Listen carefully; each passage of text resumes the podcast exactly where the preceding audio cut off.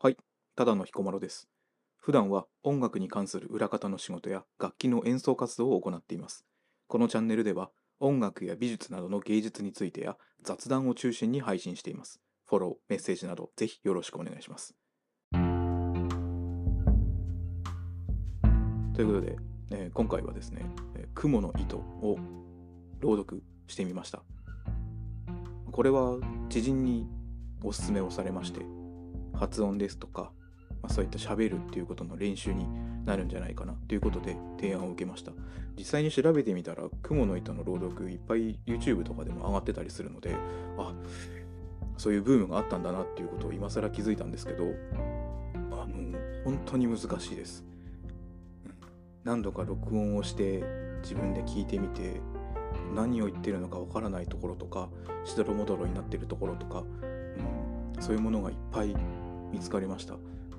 本当に声優さんやアナウンサーさんすごいなって思います。いやまあそりゃ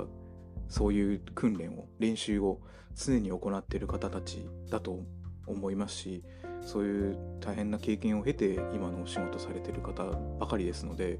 私みたいな素人が難しいですって言ったところでそりゃそうだってなるのはもちろんなんですけれども、うん、だからこそこうやって自分の言葉で人に伝えるっていうことの大事さ魅力っていうものが自分で録音してみて実際に朗読をしてみて気づいた部分でもあります、そんな拙い私の朗読ですけれども、まあ、何か楽しんでいただけるといいかなと思い配信してみました。ということでよろしくお願いします。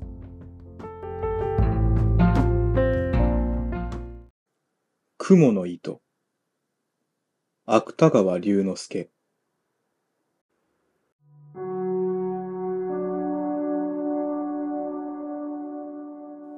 ある日のことでございます。お釈迦様は極楽の蓮池の淵を一人でぶらぶらお歩きになっていらっしゃいました。池の中に咲いている蓮の花はみんな玉のように真っ白で、その真ん中にある金色の髄からは何とも言えない良い匂いが絶え間なく辺りへ溢れております。極楽はちょうど朝なのでございましょう。やがてお釈迦様は、その池の縁にお佇みになって、水の表を覆っている蓮の葉の間から、ふと下の様子をご覧になりました。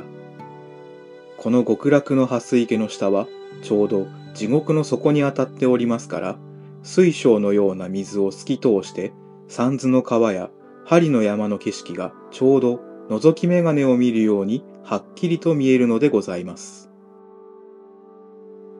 すると、その地獄の底に、神田田という男が一人、他の罪人と一緒にうごめいている姿がお目に留まりました。この神田田という男は、人を殺したり、家に火をつけたり、いろいろ悪事を働いた大泥棒でございますが、それでもたった一つ、良いことをいたした覚えがございます。と申しますのは、ある時、この男が深い林の中を通りますと、小さな雲が一匹、道端を這っていくのが見えました。そこで神田田は早速足を上げて踏み殺そうといたしましたが、いやいや、これも小さいながら命のあるものに違いない。その命をむやみに取るということはいくらなんでもかわいそうだ。と、こう急に思い返して、とうとうその雲を殺さずに助けてやったからでございます。お釈迦様は地獄の様子をご覧になりながら、この神田田には雲を助けたことがあるのを思い出しになりました。そうしてそれだけの良いことをした報いには、できるならこの男を地獄から救い出してやろうとお考えになりました。幸い、そばを見ますと、翡翠のような色をした蓮の葉の上に、極楽の雲が一匹、美しい銀色の糸をかけております。お釈迦様は、その雲の糸をそっとお手にお取りになって、玉のような白蓮の間から、はるか下にある地獄の底へ、まっすぐにそれをお下ろしなさいました。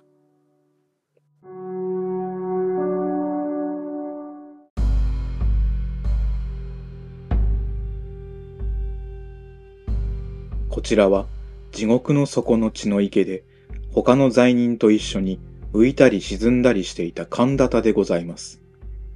何しろ、どちらを見ても真っ暗で、たまにその暗闇からぼんやり浮き上がっているものがあると思いますと、それは恐ろしい針の山の針が光るのでございますから、その心細さと言ったらございません。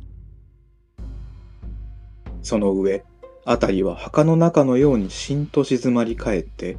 たまに聞こえるものといっては、ただ罪人がつくかすかな短足ばかりでございます。これは、ここへ落ちてくるほどの人間は、もう様々な地獄の責め苦に疲れ果てて、泣き声を出す力さえなくなっているのでございましょう。ですから、さすが大泥棒の神田田も、やはり血の池の血にむせびながら、まるで死にかかった蛙のように、ただもがいてばかりおりました。ところが、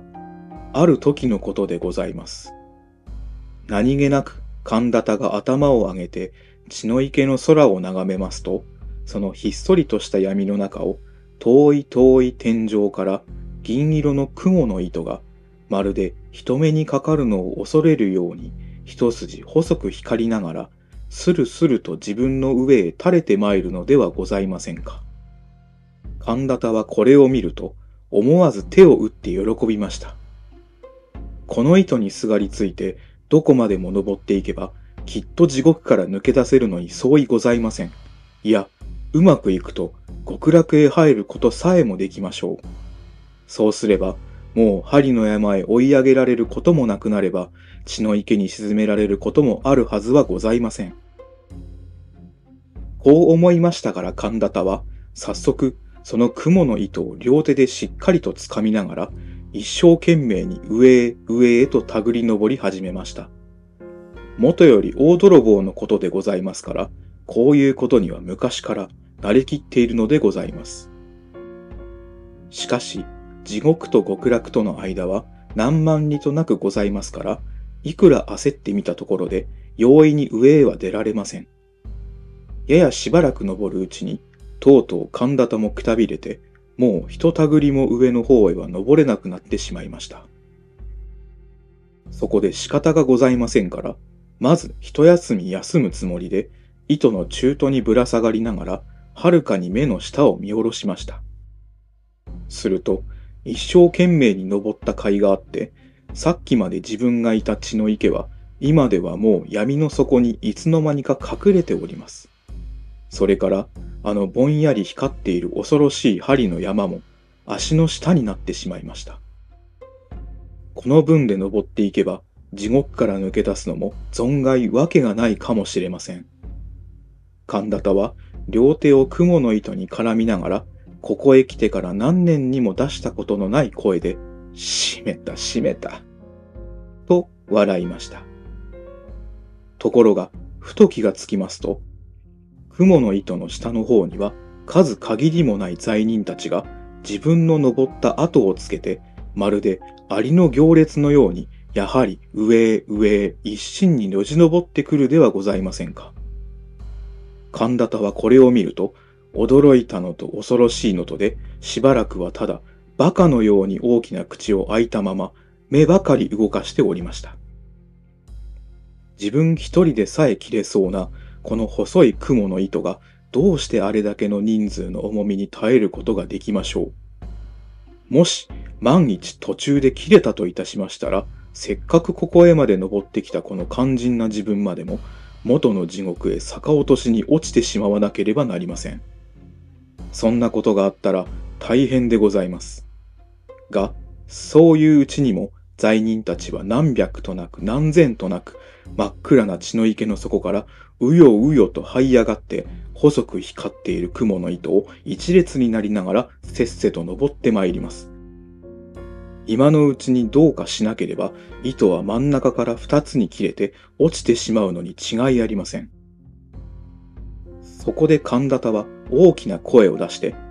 こら、罪人ども、この雲の糸は俺のものだぞ。お前たちは一体誰に聞いて登ってきた？降りろ降りろとわめきました。その途端でございます。今まで何ともなかった雲の糸が、急に神田のぶら下がっているところから、ぷつりと音を立てて切れました。ですから神田田もたまりません。あっという間もなく風を切って、駒のようにくるくる回りながら、みるみるうちに闇の底へ真っ逆さまに落ちてしまいました。後にはただ極楽の雲の糸がキラキラと細く光りながら月も星もない空の中途に短く垂れているばかりでございます。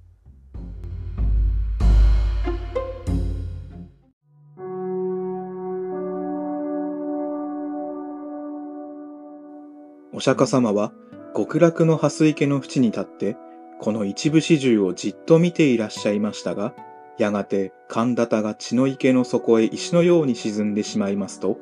悲しそうなお顔をなさりながら、またぶらぶらお歩きになり始めました。自分ばかり地獄から抜け出そうとする神田田の無慈悲な心が、そうしてその心相応な罰を受けて、元の地獄へ落ちてしまったのが、お釈迦様のお目から見ると、浅ましくおぼしめされたのでございましょう。しかし、極楽の蓮池の蓮は少しもそんなことには頓着いたしません。その玉のような白い花はお釈迦様のおみ足の周りにゆらゆらうてなを動かしてその真ん中にある金色の髄からは何とも言えない良い匂いが絶え間なく辺りへ溢れております。極楽ももう昼に近くなったのでございましょう。